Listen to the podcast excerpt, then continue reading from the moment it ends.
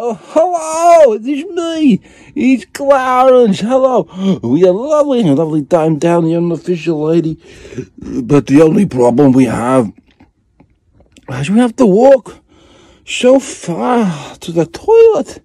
It is not so bad most of the time, but in these cold conditions, oh gosh, it is dangerous to walk down the ice road. It is like uh, the historic, uh, oh, the road of freedom to Leningrad. That was very dangerous. This is the road to PP from Fisherland.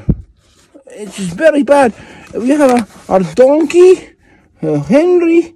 Oh, Henry passed away in the cold. It's so cold. Henry is Henry is uh, oh Henry is no more. So we just asking for uh, ten, ten me and uh, the boat owner Mark. Uh, we ask for uh, for ten euros a month, and we could buy a bigger boat. And then we can have a toilet. Then we can get a bigger berth in the marina, and we can have a toilet, uh, much, much, much, much closer to to, to a boat berth, the berth, the boat closer to the toilet.